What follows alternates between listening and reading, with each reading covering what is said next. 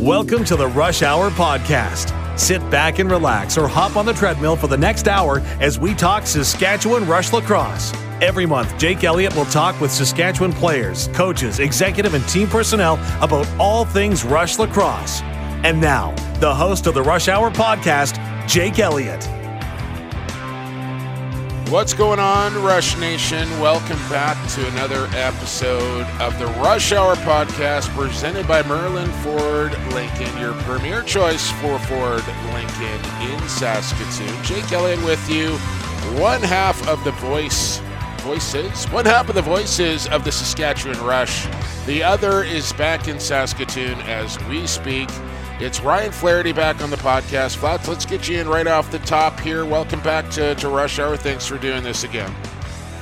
Always a pleasure, my friend. This is uh, going to be a good one. We got lots of good things to talk about this week. Yeah, Or we this got month, I guess. Yeah, well, yeah. It's. I mean, I'd love to to make it a weekly thing. Maybe we'll talk to the boss about that. See if we can get that happening. But uh, we have a couple of great guests on the podcast this week.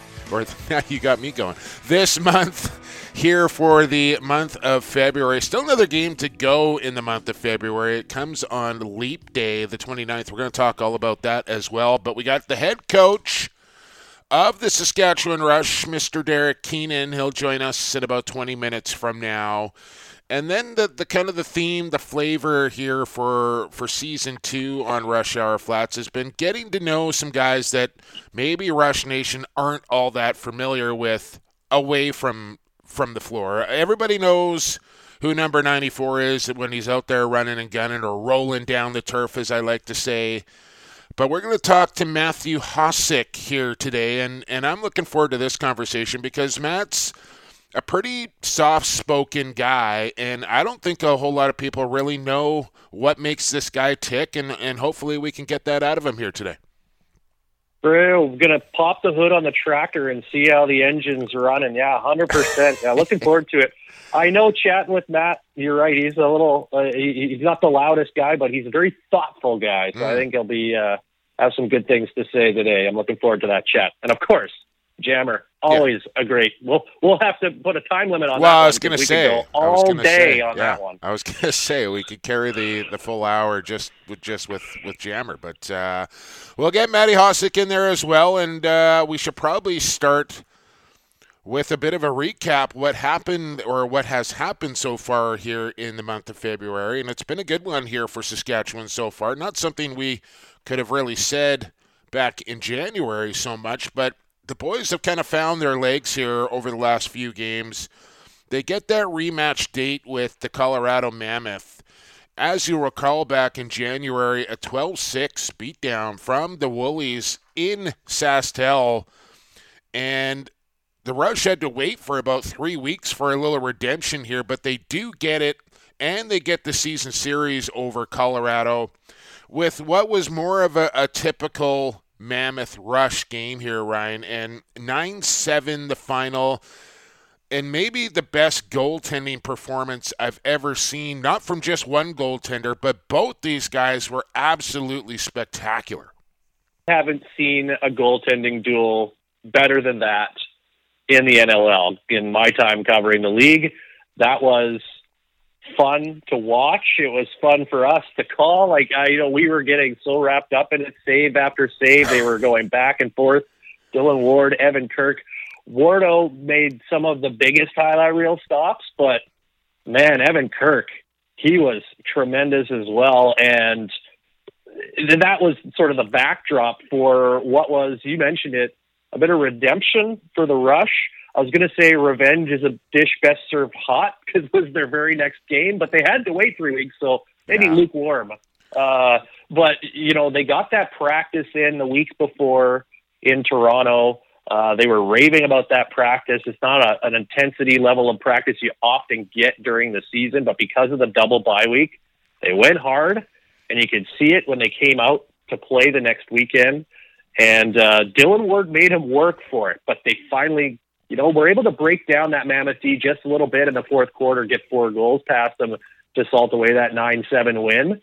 But uh, the goaltending definitely stole the show in that contest. I would have been happy for another 60 minutes of that. That was tons of fun. Yeah, well, we may not get another 60 minutes of that, at least not until playoff time, because those two teams are now done in the regular season. And and listen, I'm I'm I'm kind of happy that Colorado is in the rearview mirror for whatever reason those guys always play the rush tough and and I think that was a real important mental hurdle. And you you talked about it the the bye week and and I kind of came off that Colorado game going like they're not going to just sit around and stand pat here and, and and be okay with this. And I thought maybe some changes were going to come but that's why I'm up in the booth and they're down there on the turf because it wasn't it wasn't a roster switch but it was a mindset switch. And I think Derek Keenan said, and we'll talk to him about it, but I think for the first time since kind of getting here to Saskatoon, that he was like, these guys need a wake up call. They're not working hard enough, and that's not something he's really had to worry about up until this point. But he, he seemingly got their attention back there in Toronto over the, the couple of bye weeks.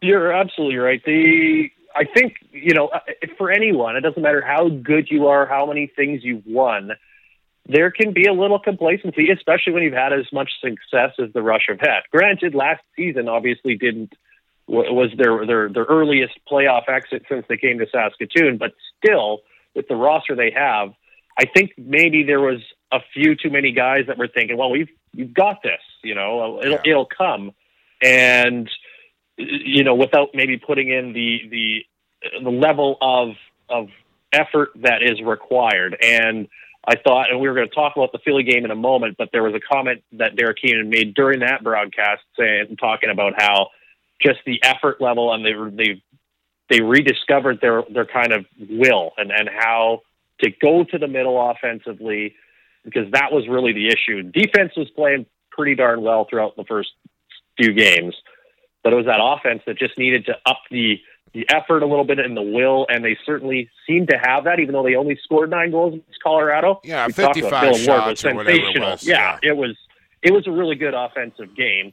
They just ran into one of the best in the world in in between the pipes. Yeah, and I still think, got enough goals, and it set the stage for what was to come. I yeah, I was just about to say it was kind of a a, a bit of a, a prelude to to what was about to happen, and and I think they knew that, right? Like they they look at the game tape and go like we just we just pelted Dylan Ward with 54 shots and they didn't they only got 9, but I think they're really happy with the way that they executed on offense. Speaking of offense, they go from Saskatoon, oh, 9 7 over the Mammoth, and then they make the long trip to the Maritimes and their first time into Halifax to take on the Thunderbirds, who have been absolutely rolling and dominating at home. And, and how about Halifax and the way they've embraced that team in, in that city? It's been unbelievable, kind of very similar to, to what we've seen in, in Saskatchewan. But this game, I like as as good of a goaltending duel as it was between Kirk and Ward the previous week. This, I think this was the, this has been the game of the year in the National Lacrosse League as a whole so far. Saskatchewan jumps out to a big lead. at seven three at halftime. I don't even know if it should have been that close at halftime they were up. What was it like? Twelve to thirteen to six. Twelve to three. Yeah, twelve to 12 three. To three. Uh, so there you go, nine nine goal lead, and you're thinking to yourself, okay, this you know time to stick it on cruise control and steer this one home. And maybe they they took their foot off the pedal a little bit too early, and give Halifax a lot of credit here, but. They make a goaltending change, and all of a sudden Halifax wakes up and they go off in the second half and in the fourth quarter in particular, outscoring Saskatchewan 8 to 2. This thing goes to overtime, two goals called back in overtime. This this one was about as wild as it gets, but uh, overtime victory 16 15, and it comes courtesy of one Mike the Hammer Messenger, Ryan Flaherty, on a beautiful crease dive set up from the captain Corbeil that one counts, and the Rush 16 15 in overtime. What a game. You know, I think the Rush were really generous because they just helped the Halifax Thunderbirds sell a whole ton of tickets they really for did. their next game. The attendance was up almost a thousand for the fall this past weekend for Halifax's last game, yeah. and I have to think a lot of that had to do with the absolute thrill monster that we got to see between the Rush and the Thunderbirds. Uh, like it, it, you touched on some of the the highlights. There were so many things that happened in this game, moments. Uh, you know, the 12-3 run in 18 minutes, 12-3 run in 18 minutes by the T-Birds to, Yeah. to ch- tie that game up. Uh, we saw former Rush practice goalie Pete Dubinsky get into his first ever NLL Looked game and almost almost get the win. Uh, Mark Matthews scored an Oh, unreal goal, Yeah. his only goal of the game, and it was the prettiest goal of the 31. Although Mike Messenger's winner is right up there as well. and I'm not going to sleep on that one Yeah. you touched on the two disallowed or overturned goals. Our guy Pete Dalladay had two win calls in his pocket in overtime, and Yeah. he pulls them both out, and he has to go back to the well for a third one. Just insanity. I think you're right. The Rush tipped this one off the gas just a little bit, but Cody Jamieson and Austin Shanks just basically said, "All right, Yeah. let's do this." I mean, you have a Stephen Keogh had one assist in the game, and Halifax still scores 15. So there was definitely some stuff that the Rush want to clean up. I mean, the amount of goals they gave up a man down, not just on the penalty kill, but three with the goalie pulled to tie the game late. That's obviously a concern for them as the season goes on. But I mean, from a pure entertainment perspective, you can't top what we saw in Halifax. No, and, and they get the victory, and, and that's really the bottom line there. Like I, I think they'll they'll be happy with the fact they got 16. I think they'll be happy with the fact that they weathered the storm and found a way to win that game. I don't think they'll be happy with with giving up eight in the fourth quarter and letting the team come back on them like that. But sometimes you, I mean, if you can get a victory like that and then be able to learn from that experience as well that's only going to serve you serve you better moving forward. So I think some lessons learned there. They get the victory. They get 16. The offense was clicking. Transition was going. So some good signs there, and and just a spectacular game. If you have not seen that game, I and even though you know the outcome of it, seriously, go back and watch this game because it is worth the couple hours. And you're right, Austin Shanks was was sniping corners, and Cody Jamieson. You thought, oh man, he, he won. And then you look at the shot clock, and and that goal is called back because of a shot clock violation coming after a second. So. And then the McIntosh goal, and, and, and probably just a serve that Saskatchewan comes out on the right side of things because you look back at it, and, and I think the wrong call was made there on, on the McIntosh goal being the first to touch or first to accept a Oh, pass yeah. when, when Withers touched the ball. But regardless of that, they get the victory. They get 16. They win in overtime. They win on the road. Now 4 0 on the road, and, and you know they stretch their lead out in the Western Division. But then you look at the schedule and you go, oh man, they got Philadelphia coming up next, and, and Philly coming off a, a two straight road win weekend where they had to, to win both games on the road. This team is, is playing the best that they've ever played. Zach Higgins is on fire. And you thought maybe, okay, like you get that big win in Halifax, and now you got a real stiff test going back across the country into Philadelphia. But one thing that, that I don't think a lot of people took into consideration is that the fact Ben McIntosh now living in Philly, but he and Robert Church attended Drexel University, which is in Pennsylvania. And I think those two in particular were real happy to kind of be back in the city of brotherly love. And, and Benny looked more aggressive than I've seen him all season long. And another impressive performance here on offense is the Rush put up 15. Philly gets it within what it was it two I think at one point like Yeah. 12 10 or 11 9 or something like that. Kirk had a bit of a spell where he he let his game slide a bit, but then he regained his form and and really kind of steered this one home for the Rush again.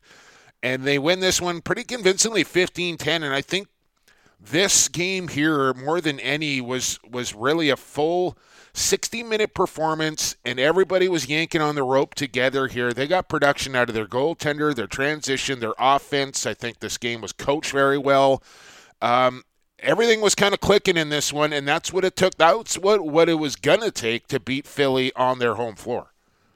This that game might be you know the signature game moving forward because I think you're right. The rush, I think, with the win over Philadelphia, really reinforced to the rest of the league that they are one of, if not the team to beat still this season with the complete performance that they put together in a hostile territory against a very good team who won two different ways the weekend before. Right. They had a, won a very low scoring game and then they hung 14 the next night. So showing that they can do it in different ways. A lot of factors on the wings side, and yet the rush really, I won't say wire to wire because they did trail a couple times early in the game, but for the last three quarters, really controlled the game throughout the entire you know scenario. And you talk about pretty goals. I don't know if I've seen a better first career goal than Austin Murphy. Oh, I wanted to bring that, game. up. I, Oh, unbelievable. my, I don't think that is getting nearly enough play this week because it just kind of happened in the midst of the game and it didn't really get talked up too much during the actual game. well, I don't think those talk guys. about the, the ability to really uh, put your mark on things. That is a that is a not a that is a very confident way to score a goal. It's not something that you see someone try that early in their career that often. But Austin Murphy showing something. He showed some jam in the game too. Wow, yeah. There's a couple guys that weren't in. Matthew Dinsdale sat. Jeff Cornwall wasn't available for this game, so we saw a couple other guys get in. And Austin Murphy, that was the second time he's been in this season. He had a close call earlier in the year.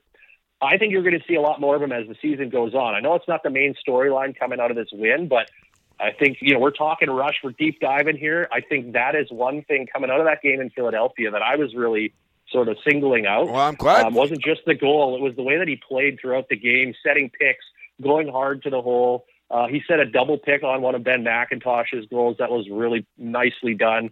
So that was something I found really fascinating to watch uh, in, in the sort of the microcosm inside the larger game. Uh, ben McIntosh, you mentioned it. I mean, he had two back-to-back goals that were like, was it like one was recorded and then replayed? Like they were almost identical. Yeah. He is really the last couple games now found his shot. I mean, he's been good for about four games now. For the last couple, he has really started to hone in. He is picking that corner. He loves that corner, Mhm. and he has found the, he has found his sights now. It is dangerous for the rest of the league. He's on track now, looking like he's going to have another forty goal year. Yeah, three and three for Benny Mack, and uh, two and three. I thought Ryan Keenan was real good in that game as well. Yes. Shattler showing up with three and two. Matthews with just one goal again, but oh, he, he had eight assists in that game as well. so, but you're right. Like I, I'm glad that that you noticed that as well because I, that was something that really kind of jumped off the page for me. Not not the goal was was exceptional, no question about that, but just when I when I see a new player like like Murphy kind of get into the lineup, those are the kind of guys I like to keep a closer eye on just to see what kind of impact they have on the game. And I thought like I noticed Austin Murphy all game long, no matter whether he was Yeah. shooting the ball or, or setting picks or going into the corner to pick up a loose ball or whatever the case is, I noticed him all game long. And I I'm not taking anything away from Marty Dinsdale because I think he's an established veteran in this league, and heck, he he scored a, an overtime winning goal to, to get a cup for the Rush. So I don't know if he's he's coming out of the lineup anytime soon, but I think Austin Murphy is definitely going to be pushing to to get that fourth righty spot, and and maybe they go back to it. Like I don't, maybe it's maybe somebody comes off the left side to get Murphy in there a little bit more because I I really think he's on the cusp of of becoming a regular in this lineup here, and and. I, like I, I, he was noticeable, and that's when you get your opportunity as a rookie like that. That's all you want. Just be noticed, get noticed. Yeah, you don't want to be completely invisible and have the coach thinking, "Well, I could have used that roster spot on anyone tonight, right?" You don't Like, want to force it either, right? You don't want to sit there and No. try and do something that's out of your wheelhouse. But he just like he played with confidence and he took what was available to him and and he made the right plays. And I, I don't want to get ahead of anything because again, it's his first goal. He's only played a couple of games, but talk about another Derek Keenan draft score, right? Fourth rounder. forty first overall, forty first overall pick, and he's in 2017. And and Derek Keenan has said all along he's a guy that he he believes in. He just has to get his opportunity. And credit to Murphy, he's hung around, he's waited, and now he's getting a bit of that opportunity. And we saw him do a lot with it on uh, uh, last weekend against Philly. Absolutely. So Saskatchewan now five and zero on the road, six and two overall, and, and sitting pretty atop the Western Division standings. Uh, with Toronto coming in to SaskTel in their crosshairs at the uh, the end of the month here, coming up this weekend. This is going to be a good game as well. We're going to talk about that uh, a little bit later in the fourth quarter. It's Lax Day in Saskatchewan as well. Always one of my favorites. But now I think that's a that's a pretty solid recap of what's happened so far here in the month of February. Flats, uh, what do you think? We want to take a break and then uh, get the head coach on the phone. Let's get the big Kahuna on. Yeah, the big. I'm gonna, I'm gonna tell him you, you called him that. Just so you know, the big Kahuna is coming up next. Derek Keenan, the head coach of the Saskatchewan Rush, right here on the Rush Hour podcast, presented by Merlin Ford Lincoln. Back after this.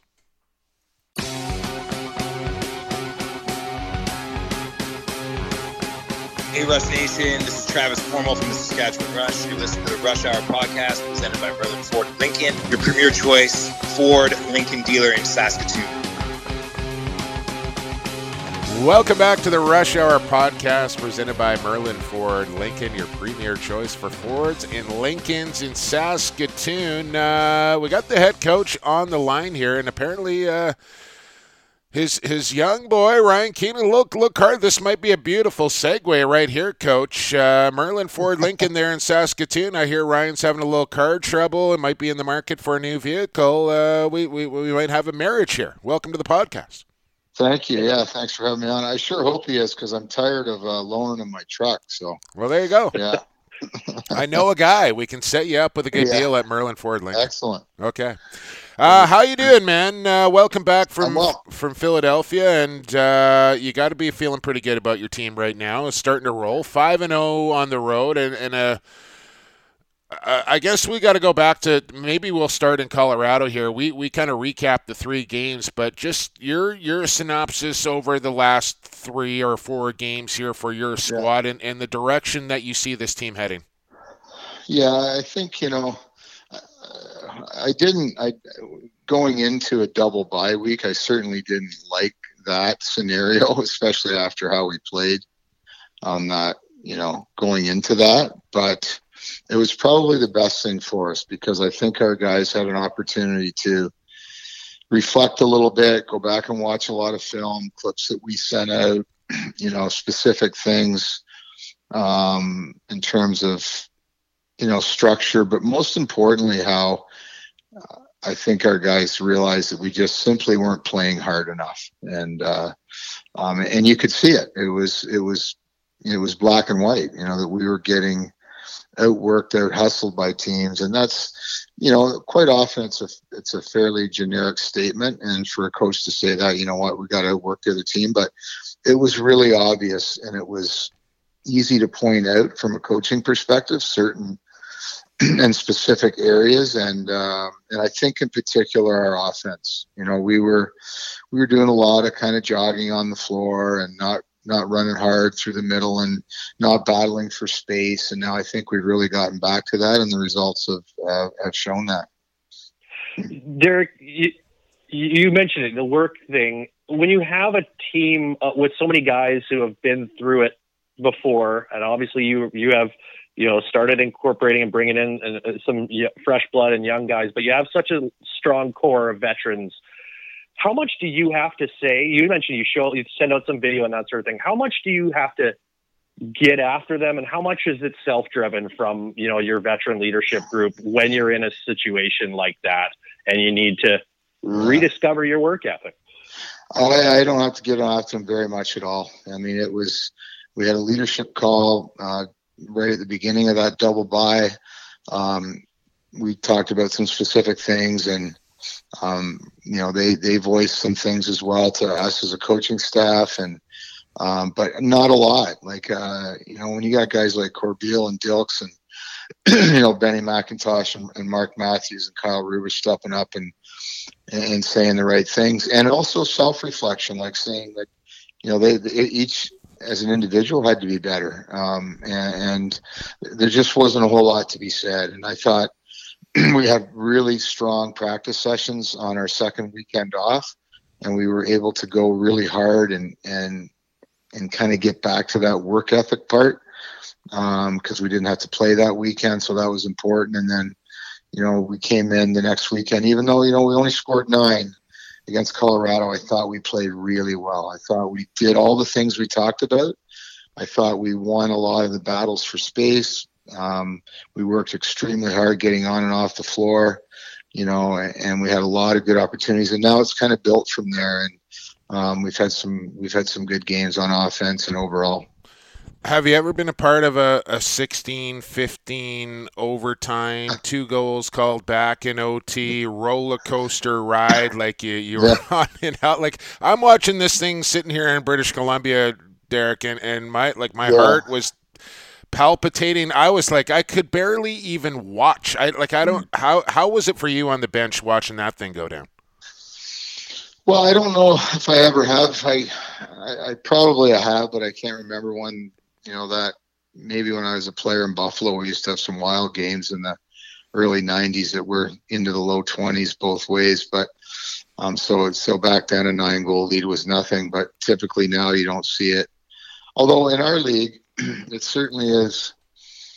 It's doable because there's so much skill and talent, and um, you get a couple calls that you don't like, and you know you get maybe a couple plays that weren't good, and you know give up some transition goals, which we did, and you know they're they're real good in the power play that night. They got a good face-off guys, so they're going to get some extra possessions, and next thing you know, you know what you're going to overtime, and uh, you know we had we had some chances to put that game away though, and we just didn't. So, but you know what? We we were able to, and we've talked a lot about this too.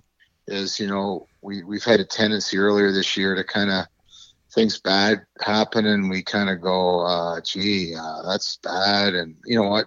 You have to have that "what's next" attitude, and I think we really had that in that game because when it came to overtime, we just said, "Hey, we got we got a chance to win this with one shot."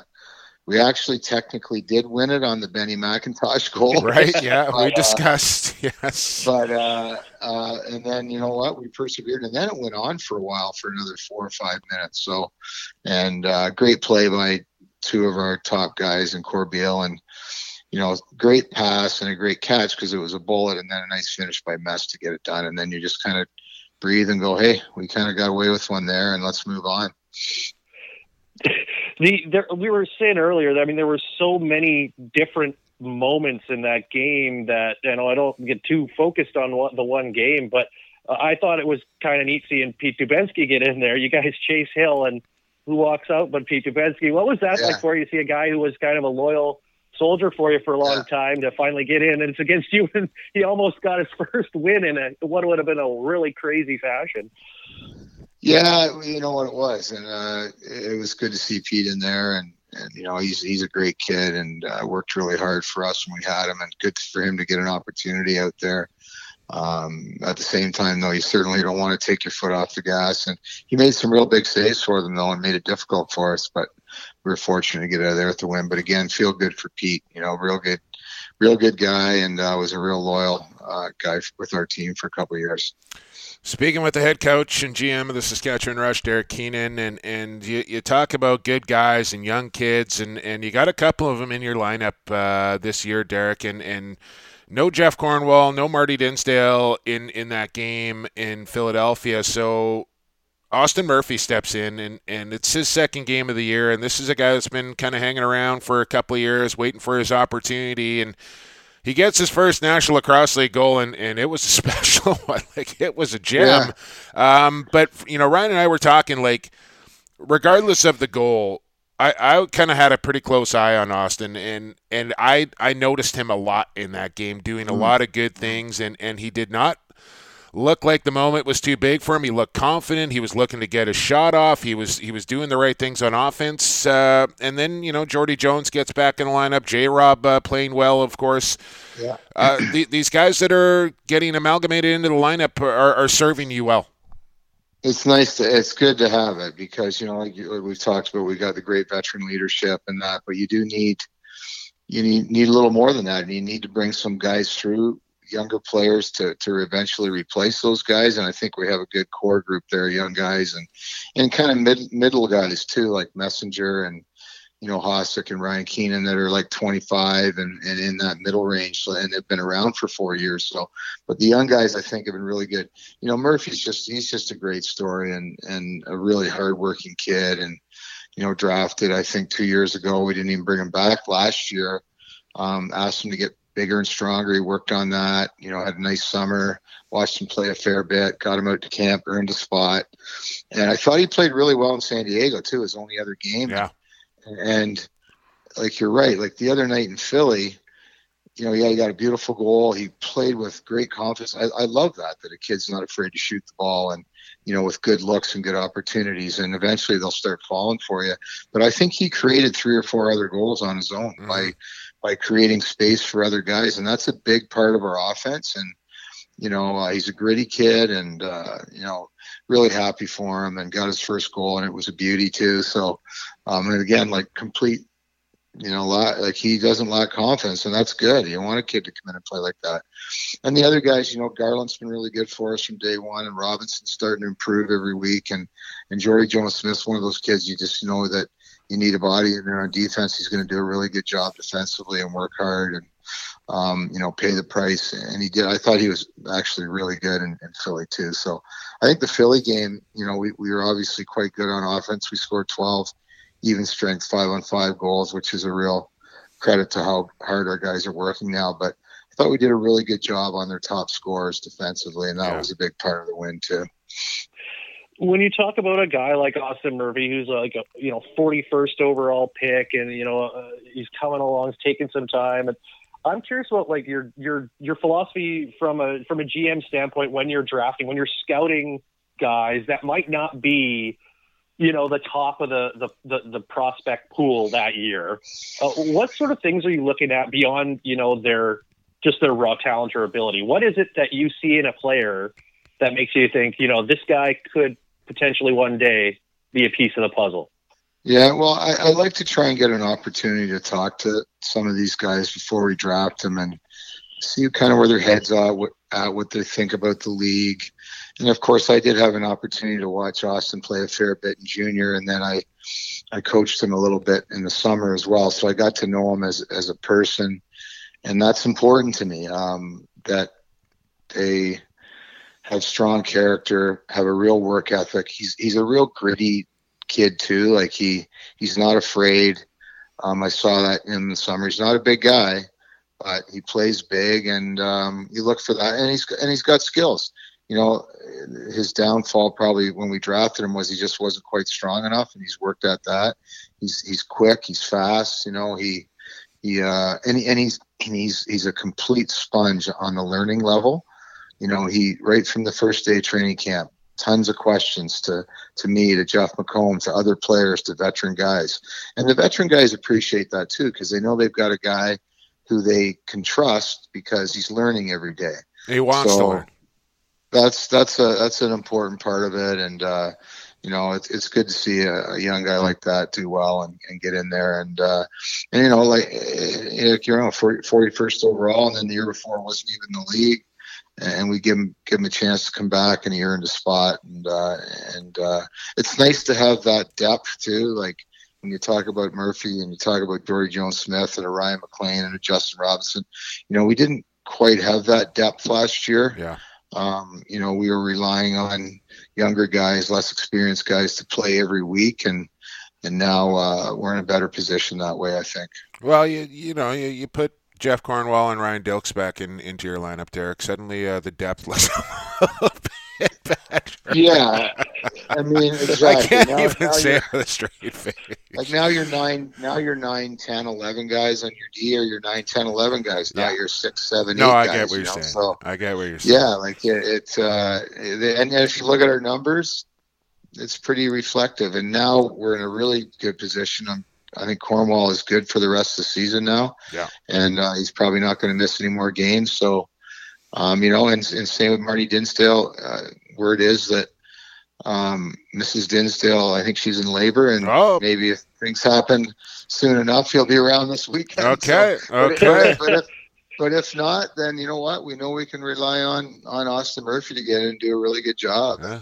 He's he's the kind of kid too. You know, he'll he'll you know, even after the he played really well last weekend, he wanted feedback. You know, he texted me yesterday, and you know, anything I can do, you know, anything I can do. I'm like, well, no, not really. I yeah. think you were really good. Yeah. So uh, he's he's you know one of those guys that wants to learn and get better all the time. Well, uh, maybe send in a.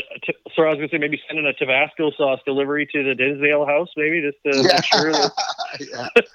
yeah. yeah, castor oil, I guess, whatever. yeah, that's right. castor oil. Oh my goodness, my grandma used to give me that stuff. Uh, yeah. Head coach Derek Keenan, breaking news here on the Rush Hour podcast. Uh, Ryan needs a new truck, and and Marty's about to have a baby. So, uh, so yeah. there you go. Yeah. Uh, you go. I, I want to ask you, and I just want to kind of take it back to the draft and, and to what Flats asked you, and and like I everybody kind of knows okay first round second round pick like you you know what those guys are but when you get into the third fourth and fifth round pick are you are you trying to pick a guy that you know or think that might be able to step into your lineup right away or are you picking that guy to kind of project what he's going to be in 2 to 3 years and if you are picking to project what kind of things do you notice about that kid now that you think is going to translate to the future? Mm-hmm.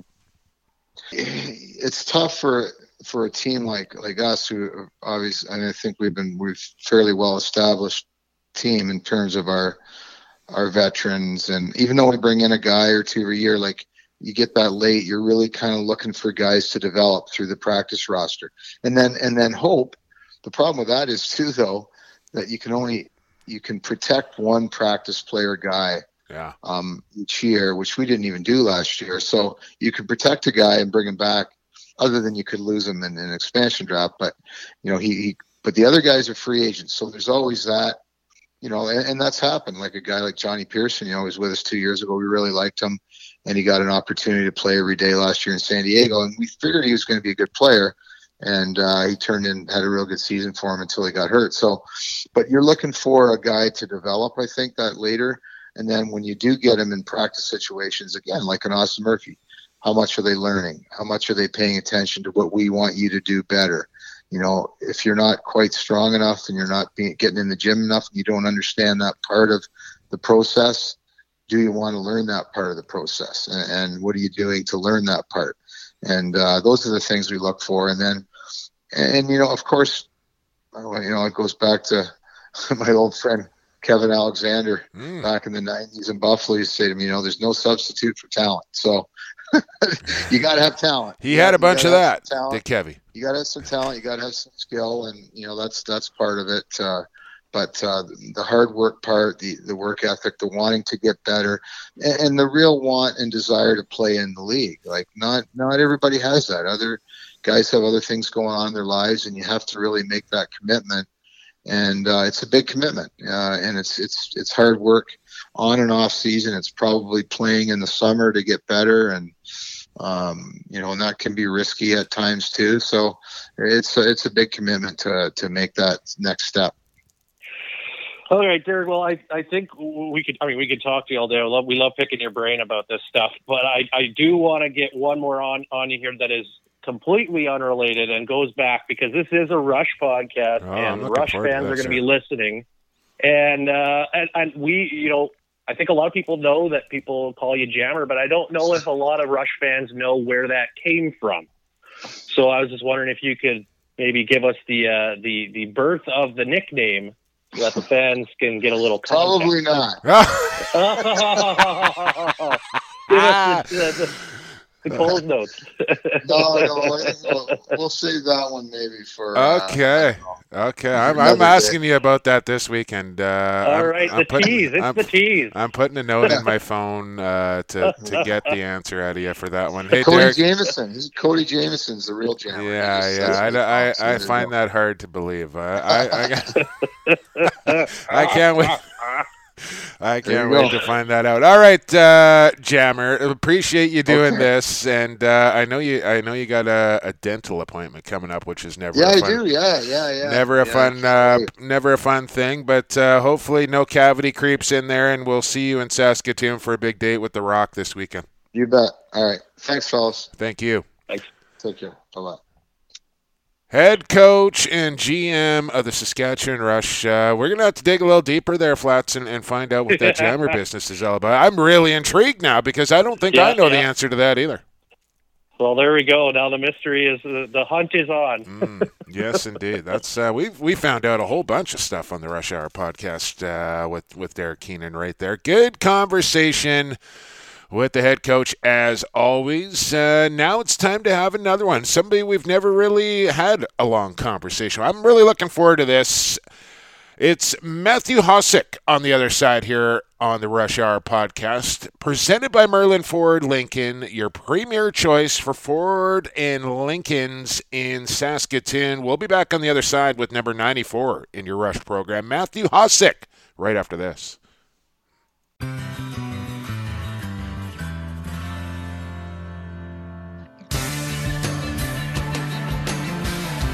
Hey Rush Nation, this is Holden Garland from the Saskatchewan Rush. You're listening to the Rush Hour podcast presented by Merlin Ford Lincoln, your premier choice Ford Lincoln dealer in Saskatoon.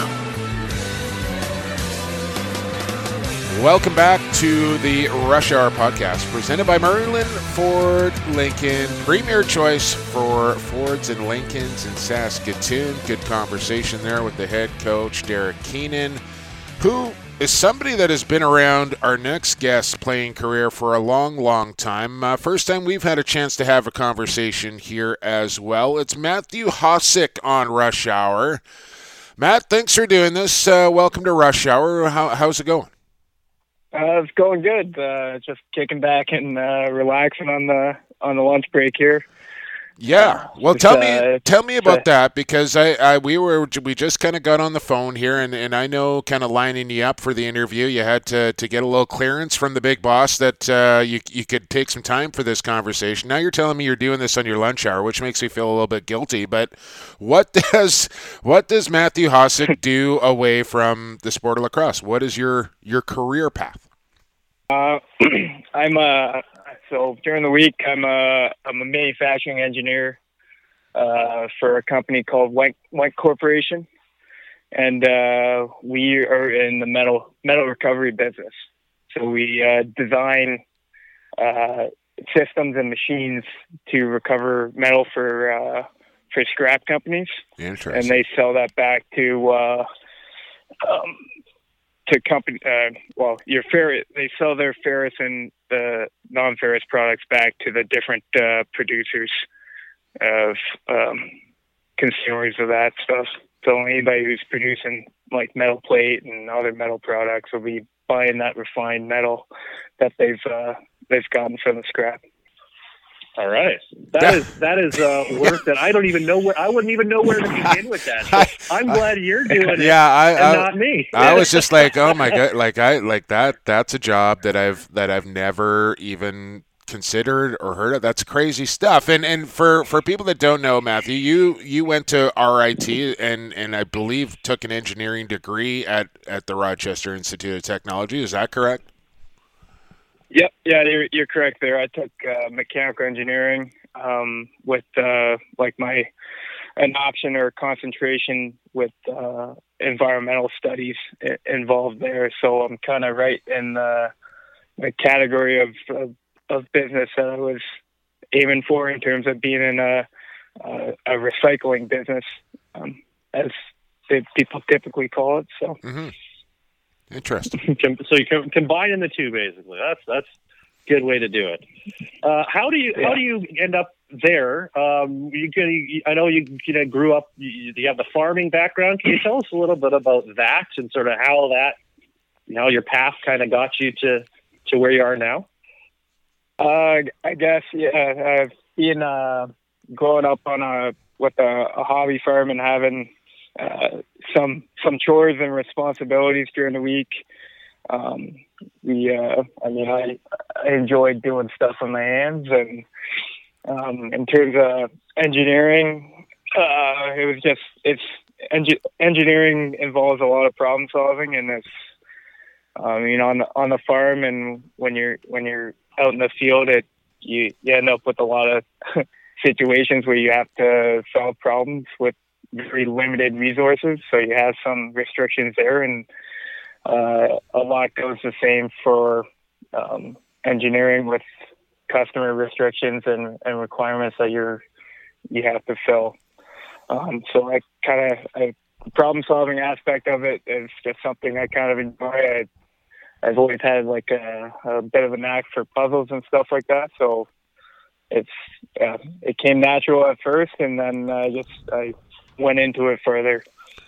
Yeah, explain this. To I find this quite fascinating as well. That you and your family and your brother Graham grew up on, on a farm. What kind of farm was it? You you mentioned some daily chores that you guys had to do during the week. What what sort of things was uh, Mr. and Mrs. Hossack asking you and your brother Graham to do during the week? And what kind of farm did you guys grow up on? Uh, so our farm was uh, mostly just uh, like I said, it's a it's a hobby farm. So the the weekly stuff was typically um, anywhere from just collecting eggs and and wa- watering the horses and, and stuff like that, making sure they got food. Um, and same thing with like the dogs and stuff. So uh, we we grew up with a bunch of different animals, not necessarily anything um, making a living off of. My mom um, always had horses, so she we we've always had horses, and then we got we ended up getting into chickens, turkeys, uh, at one point, we had uh, pheasants wow. for a little bit, and then uh, we had uh, we had a cow once. We had one cow. That was uh, that was a long time ago. That was early on. Uh, and then uh, we had we, we had a pig for a while there, and then we had a we had some ducks. Like a little bit of everything. We had a pet goose. Yeah, we had a pet goose once. Uh, he had a he wasn't able to is we called him Nemo. He he couldn't fly away. He had a he had a bum wing, so he got left. he got as a as a as a Gosling, he he got left behind. So we ended up taking him in, kind yeah, of fostering him. So we, so we a lot a little animals. bit of everything. Yeah, a lot of different animals. I mean, uh, we we also worked on the the horse farm down the road at. Uh, and so that was uh, that was like a weekend thing. We do we we have responsibility for morning chores on Saturday, Sunday, morning and afternoon chores there. So we we did that as well, and then during the day we uh, we'd be doing anything from fencing to uh, uh, to doing wood wood for the the stove. So we'd be be out collecting firewood for the the winter season, and then uh, loading the stove and, and lots of other random responsibilities. Well, I'll as- tell you what. I'll tell you what, Matthew. As projects come up. I'll tell you what, you know, like I, I kind of coined you the tractor after after your kind of your body frame and the way you play the sport. Now that this is making all the much more sense that that you guys literally grew up on it. Like this, this is perfect now. Like I, this is gonna stick for sure. Yeah. yeah, I might, I might just. So you got so you're surrounded by animals growing up. You you got a lot of animals in the Rush locker room with you too. trying to make Yes. trying to make a transition here. Uh, what's uh, you know you're now you had a few years under your belt here in the league.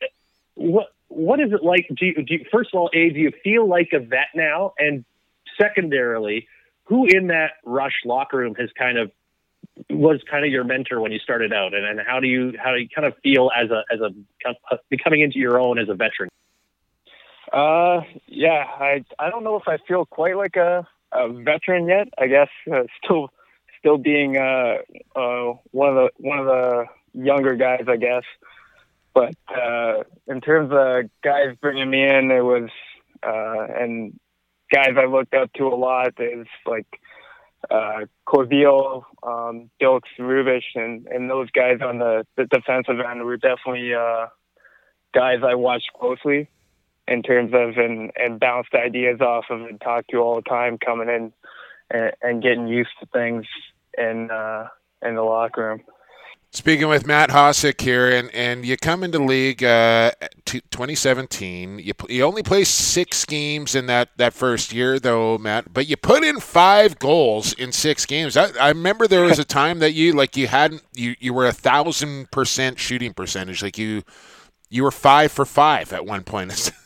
That is unbelievable. Uh, the the goal scoring dropping off a little bit in, in 2018 and 19, three goals, but you got one so far this year. And kind of where I'm going with this, Matt, is that when I watch you play now from from 2017 to 2020 now, the goal scoring, whatever. That's not really what you're there to do, but getting the ball out of your own end and, and playing solid defense is, is kind of your bread and butter. But you you have now seemingly like when I when I watch the transition, you're the guy on the breakout. You're the guy that's taking the pass from from Kirk and, and heading up floor where in your first couple years, you were kind of the guy that was peeling off to the bench and letting somebody else carry that workload. Is that something that you've kind of taken upon yourself and, and like to do more of, getting that ball out of your own zone and, and, and deep into the offensive zone? Yeah, I I think I've always been a, a guy to, who likes transition and having the ball the ball on my stick uh, to be able to make plays, and that's a role that's uh, changed a little bit. Um, like you said, over uh, the course of my career. And in the beginning, I didn't. Uh, I, uh, I don't want to say shied away, but it wasn't my role at the time, I guess. So I I took on other roles, which was like you said, peeling off to the bench and making sure you're getting guys on quick uh, in transition. And and the more the more I played, the more uh, comfortable I've gotten with uh, the system and and and the league in general.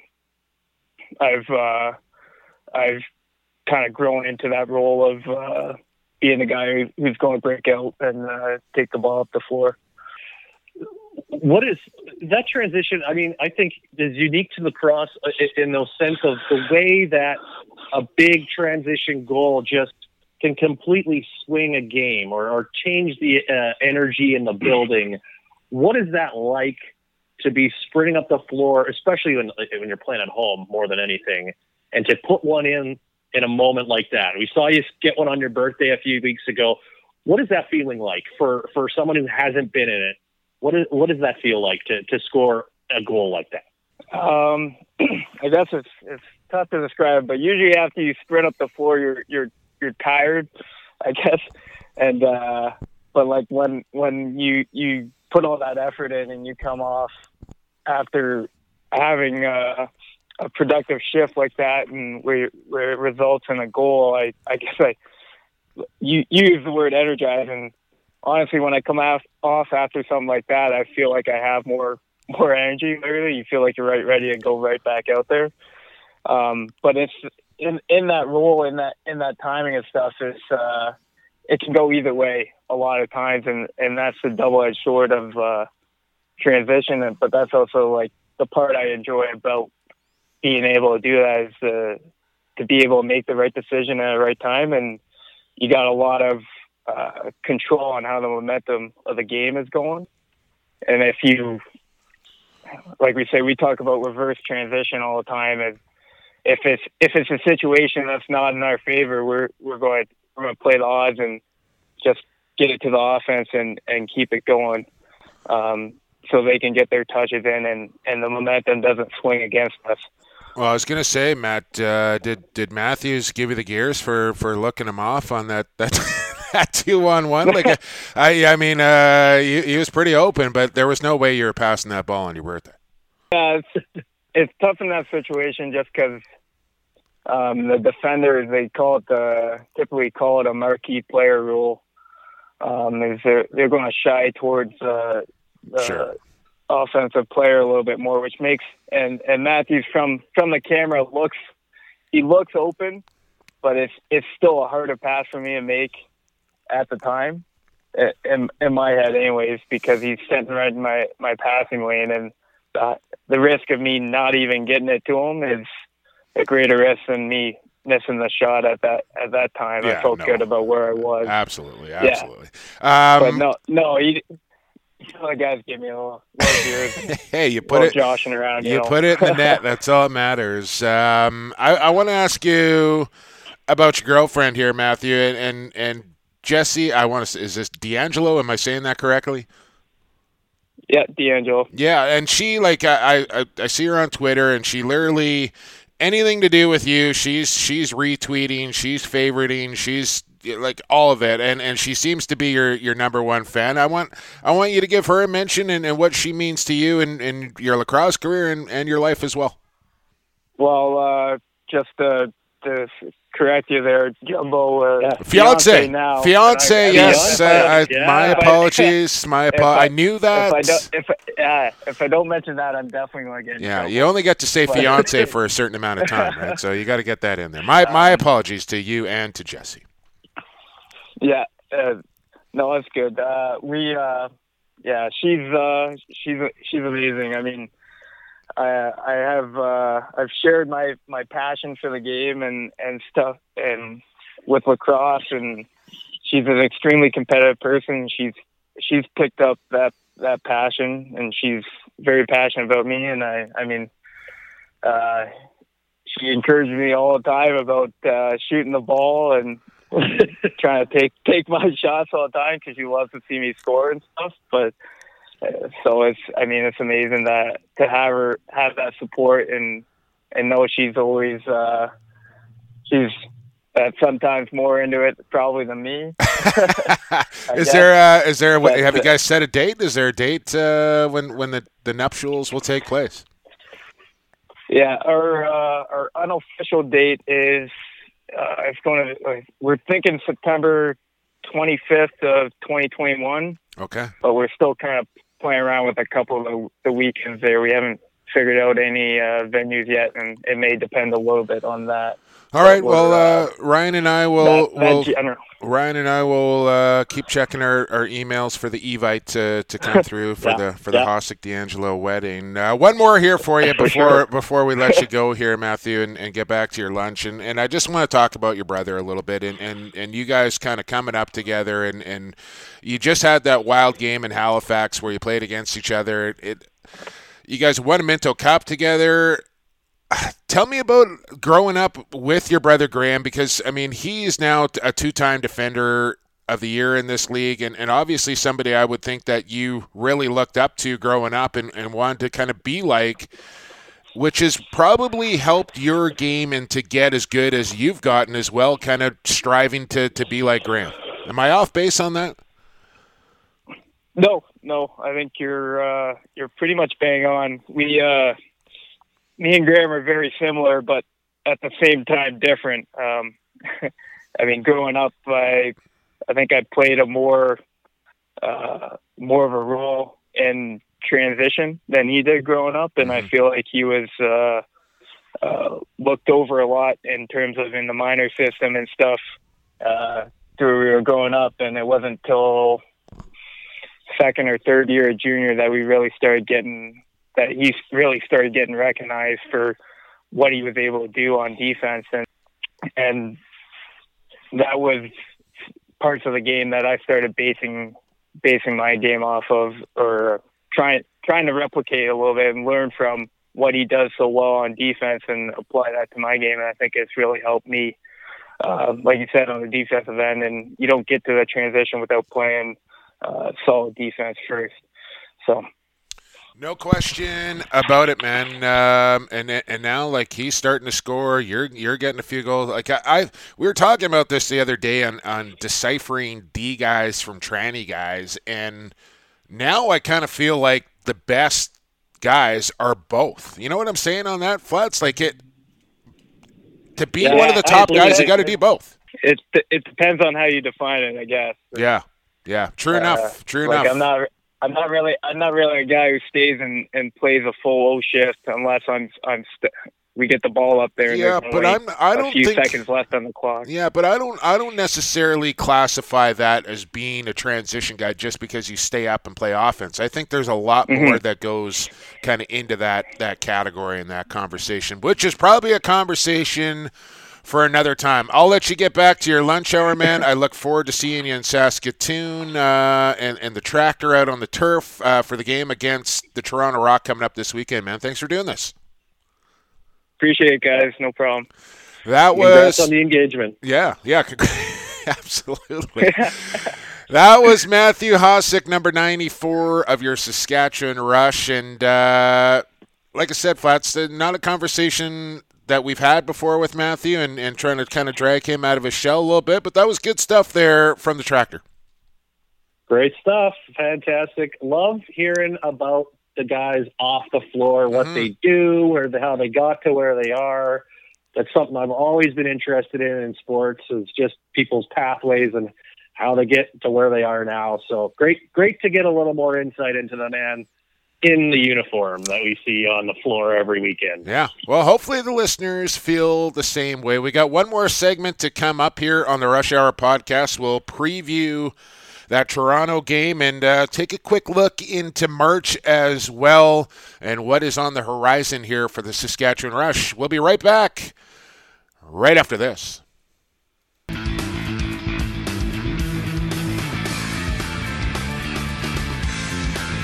Hey, Rush Nation. This is Connor Robinson from Saskatchewan Rush.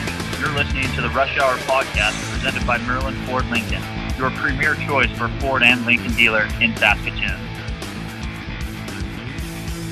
Welcome back to Rush Hour, presented by Merlin Ford Lincoln. You know by now they are your premier choice for Fords and Lincolns in Saskatoon. Uh, I feel like I should almost get commission if, if Jammer goes and buys the truck from them for some reason. Oh, is that is that absolutely. offside? Yeah, finder's fee. Yeah, I, yeah. that's how it works, right? In the car business, you you recommend a sale, and you should get the commission. I think that's how it works. I think I think so. All right, uh, I'll be in touch, Merlin Ford Lincoln, unless you get in contact with me first. Uh, fourth quarter here on the rush hours. We're into our final segment. No more breaks. Uh, good conversations there with Derek Keenan and, and Matthew Hossack. A little insight into the lives of those two.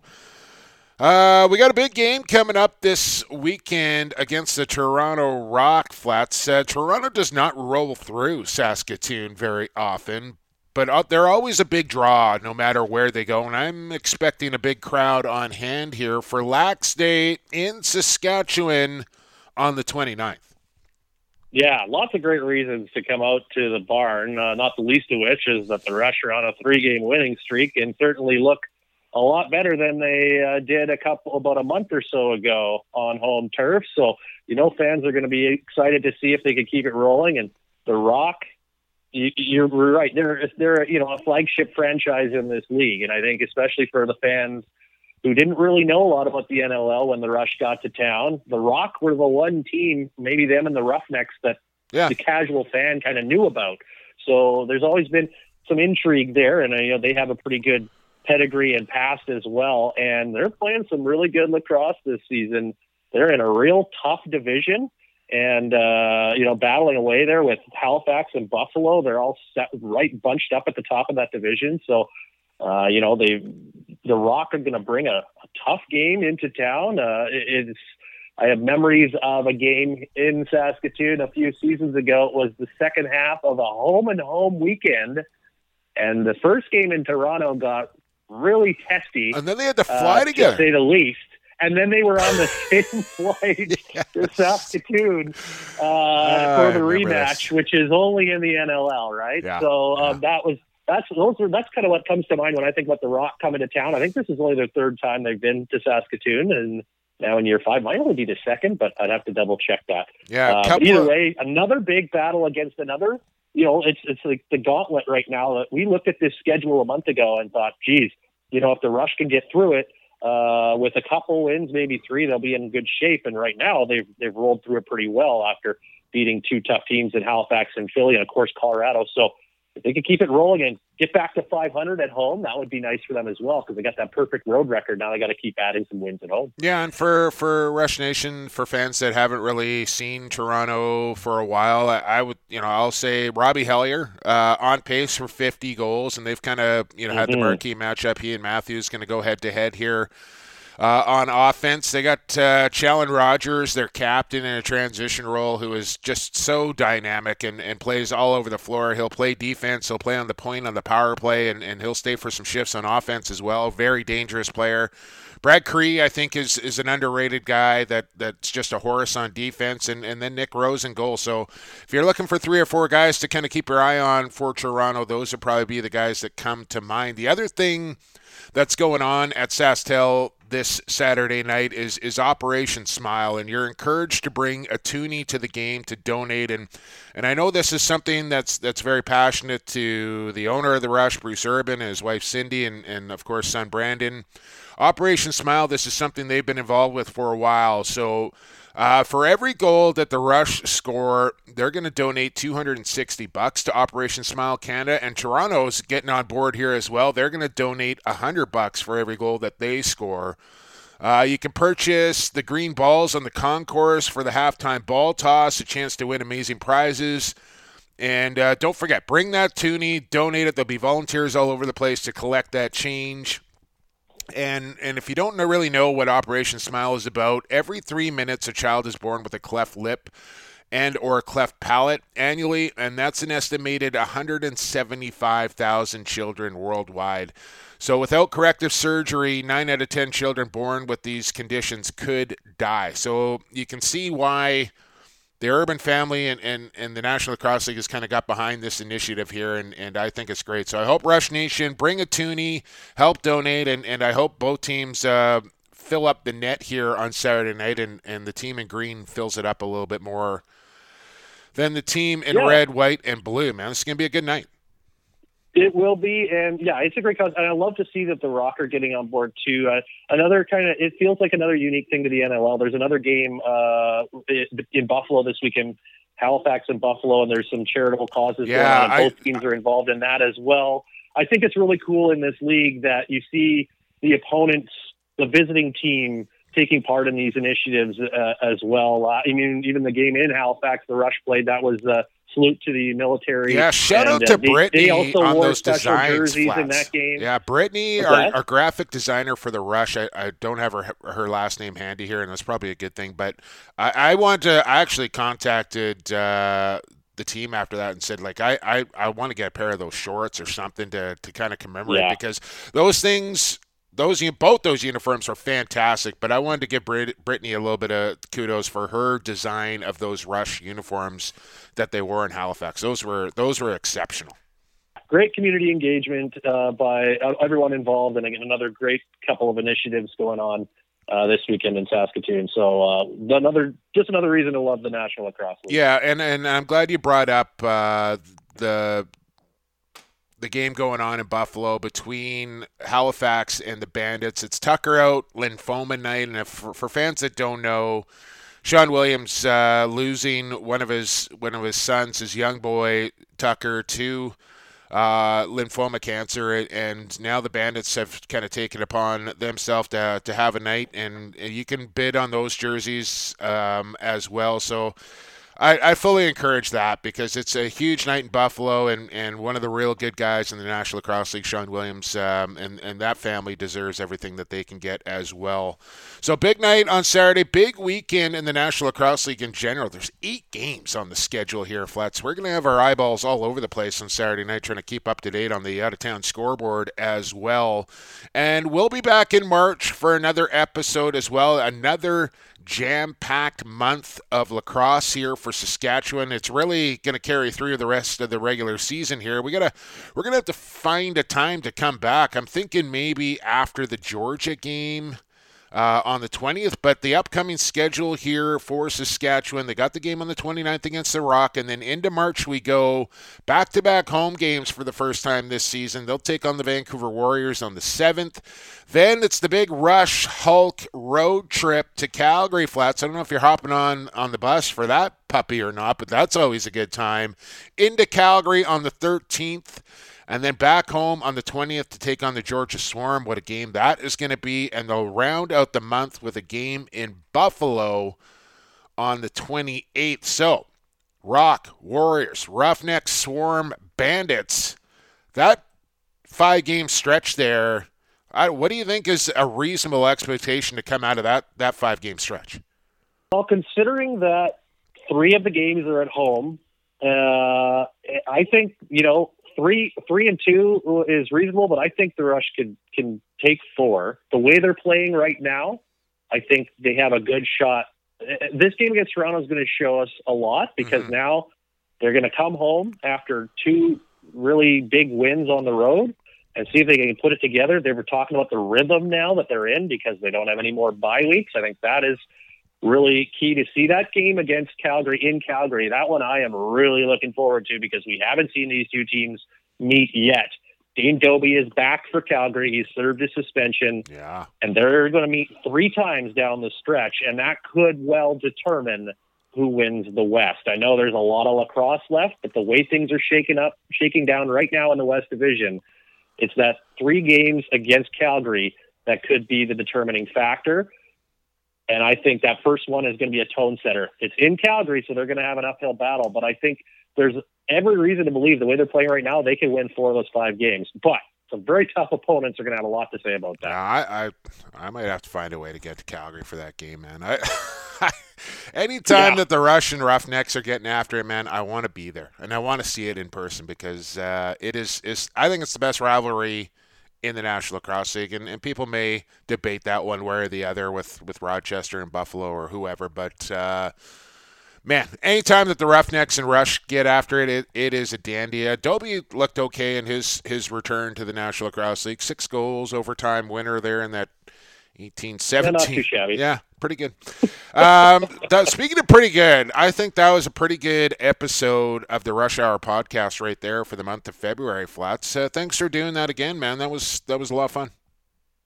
Always a pleasure. Can't wait to uh, chop it up some more and uh, hopefully talk about a Rush team on the verge of clinching a playoff spot or a West Division title. There you go. Uh, that could be a name for a podcast right there. Chop it up with Ryan Flaherty. You can use that if you want uh, in, in a future date.